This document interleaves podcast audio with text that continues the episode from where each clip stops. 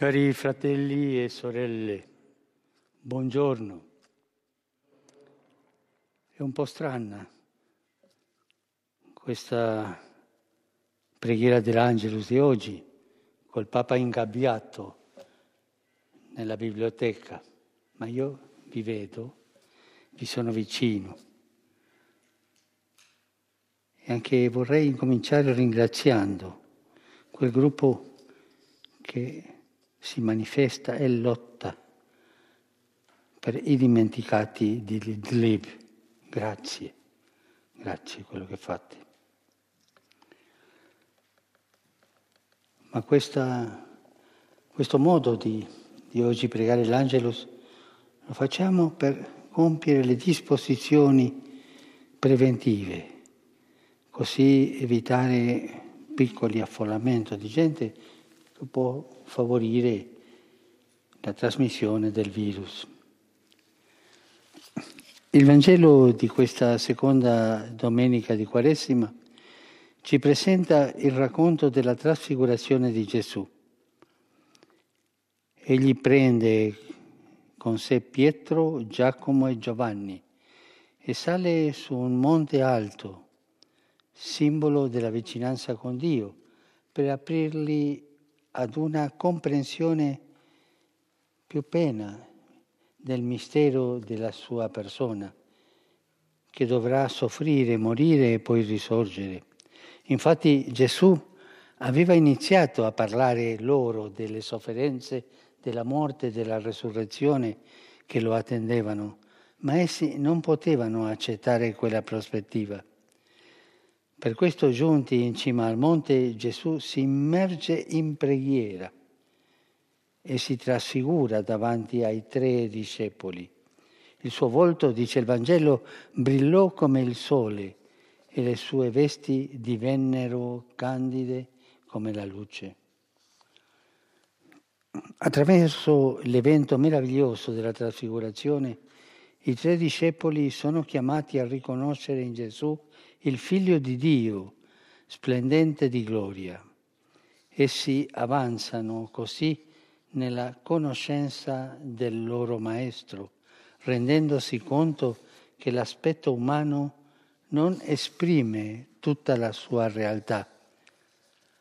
Ai loro occhi è rivelata la dimensione ultraterrena e divina di Gesù, e dall'alto risuona una voce che dice: «Questi è il Figlio mio, l'amato, ascoltatelo». È il Padre Celeste che conferma l'investitura, chiamiamola così, questa investitura di Gesù già fatta nel giorno del battesimo al Giordano, e invita i discepoli ad ascoltarlo e a seguirlo. Va sottolineato che, immesso al gruppo dei dodici, Gesù sceglie di portare con sé sul monte Pietro, Giacomo e Giovanni. Riserva a loro il privilegio di assistere alla trasfigurazione. Ma perché fa questa elezione di questi tre? Perché sono i più santi? No.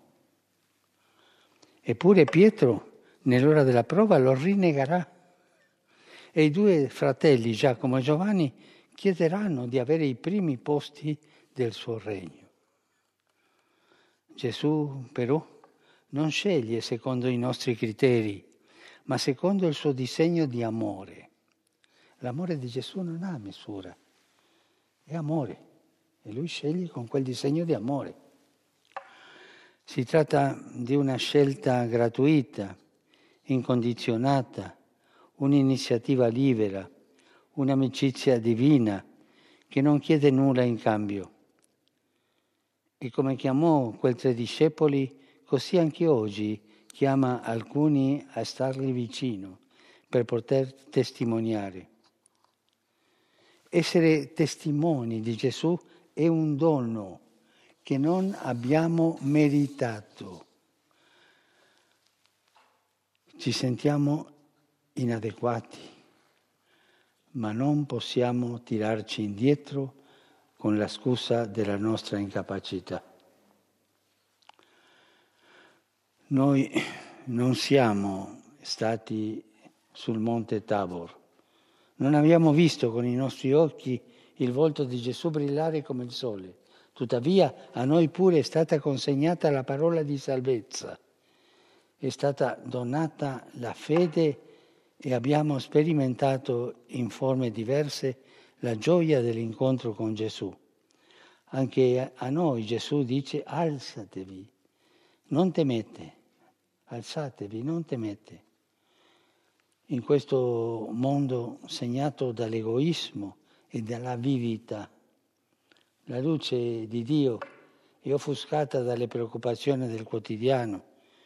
Diciamo spesso: non ho tempo per pregare, non sono capace di svolgere un servizio in parrocchia, di rispondere alle richieste degli altri. Ma non dobbiamo dimenticare che il battesimo che abbiamo ricevuto ci ha fatto testimoni, non per nostra capacità, ma per il dono dello Spirito. Nel tempo propizio della Quaresima la Vergine Maria ci ottenga della, quella docilità dallo Spirito che è indispensabile per incamminarci risolutamente sulla via della conversione. Angelus Hominus Ave Maria. Et concepit Spiritu Santo. Ave Maria, grazia plena, Dominus tecum, benedicta tui mulieribus e benedetto frutto ventris tui, Gesù. Santa Maria, Mater Dei, ora pro nobis peccatoribus, nunc et in hora mortis nostre. Amen. Ecce ancilla Domini. Fiat mihi secundum verbum tuum. Ave Maria, grazia plena, Dominus tecum, benedicta tui mulieribus et benedetto frutto ventris tui, Gesù. Santa Maria, Mater Dei, ora pro nobis peccatoribus, nunc et in hora mortis nostre. Amen. Et verbum caro factum est. Et habitavit in nobis. Ave Maria, grazia plena, Dominus tecum, benedicta tui mulieribus et benedictus fructus ventris tui, Iesus. Santa Maria, Mater Dei, ora pro nobis peccatoribus, nunc et in hora mortis nostre. Amen. Ora pro nobis, Santa Dei Genitrix. Ut digni efficiamur personibus Christi. Grazie a Tu, anque sumus Domine, mentibus nostris infunde. Ut che angelo annunziante, Christi fili tui, incarnazione coniovium, per passione meius ad crucem, a resurrezione gloriam perducamur, per Christum Dominum nostrum. Amen. Gloria Patri et Filio et Spiritui Sancto. Sic ut erat in principio et nunc et semper et in saecula saeculorum. Amen. Gloria Patri et Filio et Spiritui Sancto. Sic ut erat in principio et nunc et semper et in saecula saeculorum. Amen. Gloria Patri et Filio et Spiritui Sancto. Sic ut erat in principio et nunc et semper et in saecula saeculorum. Amen. Profideribus defunctis, requiem aeternam dona eis Domine. Et lux perpetua lucita eis. Requiescant in pace. Amen. Sit nomen Domini benedictum. Ex hoc nunc in usque in saeculum. Aiutorium nostrum in nomine Domini, qui fecit caelum et terram.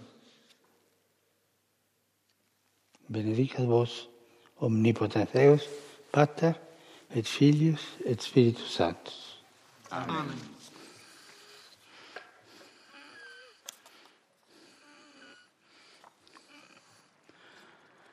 Cari fratelli e sorelle, saluto tutti voi che state seguendo questo momento di preghiera. Saluto in particolare i partecipanti al corso di formazione animatori di un nuovo mondo, di un nuovo modo di comunicare. I fedeli de Torrent in Spagna, il gruppo dei decorati di Corratto, i giovani di Coverciano, i bambini della prima comunione di Monte Odorisso. Saluto l'associazione e i gruppi che si impegnano in solidarietà con il popolo siriano, specialmente con gli abitanti della città di Idlib e del nord-est della Siria. Vi sto vedendo qui. Costretti a fuggire dai recenti sviluppi della guerra. Cari fratelli e sorelle, rinnovo la mia grande apprensione, il mio dolore per questa situazione disumana, di queste persone inermi, tra cui tanti bambini che stanno rischiando la vita. Non si deve distogliere lo sguardo di fronte a questa crisi umanitaria, ma darle priorità rispetto ad ogni altro interesse. Preghiamo per questa gente, questi fratelli e sorelle nostre che soffrono tanto al nord-est della Siria, città di Idlib.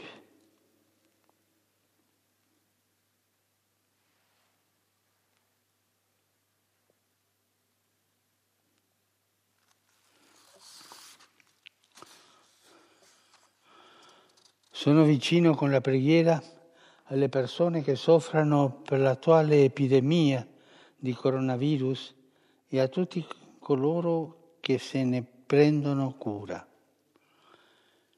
Mi unisco ai miei fratelli vescovi nel incoraggiare i fedeli a vivere questo momento difficile con la forza della fede, la certezza della speranza e il fervore della carità. Il tempo di Quaresima ci aiuti a dare tutti un senso evangelico anche a questo momento di prova e di dolore. Vi auguro buona domenica e per favore non dimenticatevi di pregare per me. Adesso mi affaccerò per vedere vedervi un po' in tempo reale. Buon pranzo e arrivederci.